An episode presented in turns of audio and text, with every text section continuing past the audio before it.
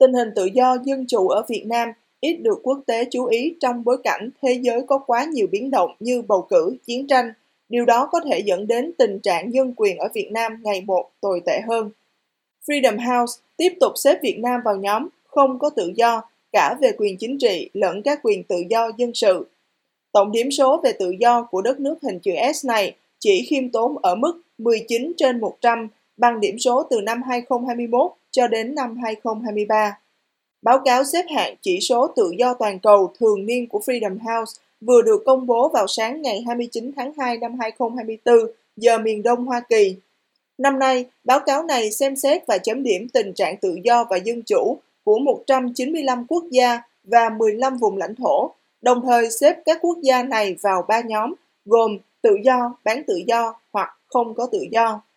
Chỉ số tự do chính trị của Việt Nam năm 2024 là 4 trên 40, trong khi chỉ số tự do dân sự là 15 trên 60. Với 19 trên 100 điểm, Việt Nam cùng với 74 quốc gia khác bị xếp vào nhóm không có tự do. Đánh giá về điểm số của Việt Nam trong năm nay, tiến sĩ Nguyễn Đình Thắng, Chủ tịch BPSOS, một tổ chức chuyên vận động cho nhân quyền Việt Nam nhận định.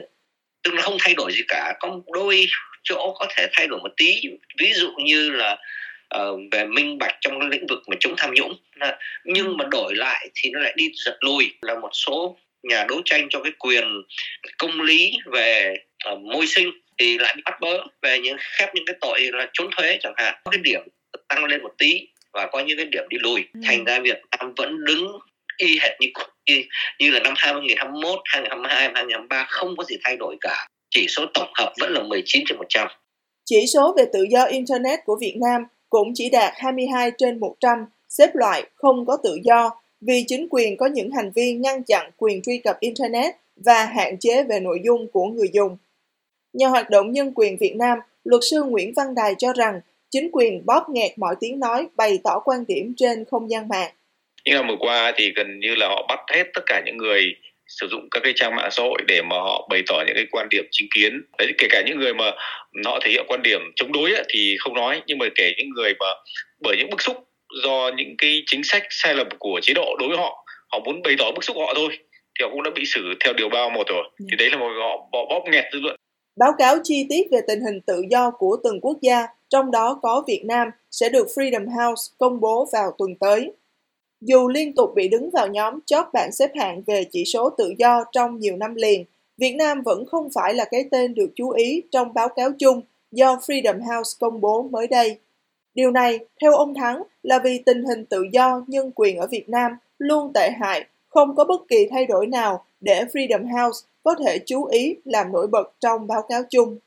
Thường thường khi họ cập nhật, họ chỉ ra những cái diễn tiến quan trọng trong năm trước ví dụ như bản báo cáo năm nay thì là báo cáo về tình hình năm 2023 ở Việt Nam nó không có gì thay đổi hết không có gì để mà uh, làm nổi bật không có gì để nhấn mạnh không có gì nhiều để nhắc tới tức là ừ. tình trạng băng y như cũ nó không có gì cải thiện cả yeah. Uh, và nó cũng xấu đến gần như là tột cùng rồi nó không thể xấu hơn nữa yeah. Dạ. cho nó không có gì nhiều để mà họ làm nổi bật lên ở trong cái bản báo cáo chung theo quan điểm của luật sư Nguyễn Văn Đài, các tổ chức quốc tế thường sẽ ưu tiên chú ý đến những vấn đề nóng trên thế giới trong năm qua, như cuộc chiến Nga xâm lược Ukraine vào đầu năm 2022, rồi sau đó đến cuộc chiến của Israel với Hamas ở Trung Đông.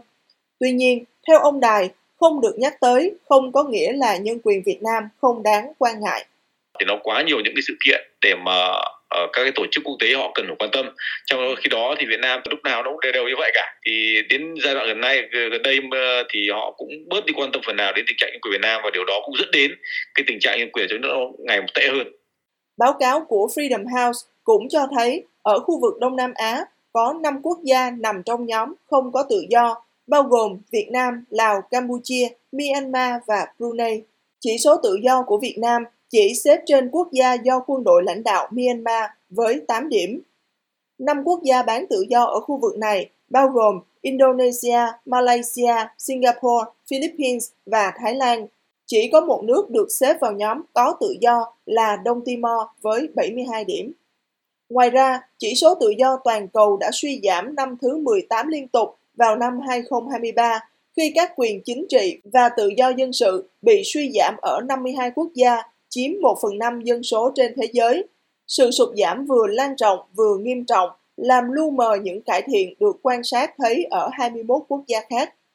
Theo Freedom House, thao túng bầu cử, chiến tranh và tấn công vào chủ nghĩa đa nguyên, sự chung sống hòa bình của những người có tư tưởng chính trị, tôn giáo hoặc bản sắc dân tộc khác nhau là những nguyên nhân chính dẫn đến sự suy thoái toàn cầu. Hiện nay, gần 38% người dân trên thế giới đang sống ở các quốc gia bị xếp hạng là không có tự do, 42% sống ở các quốc gia bán tự do và chỉ có 20% dân số sống ở các quốc gia có tự do.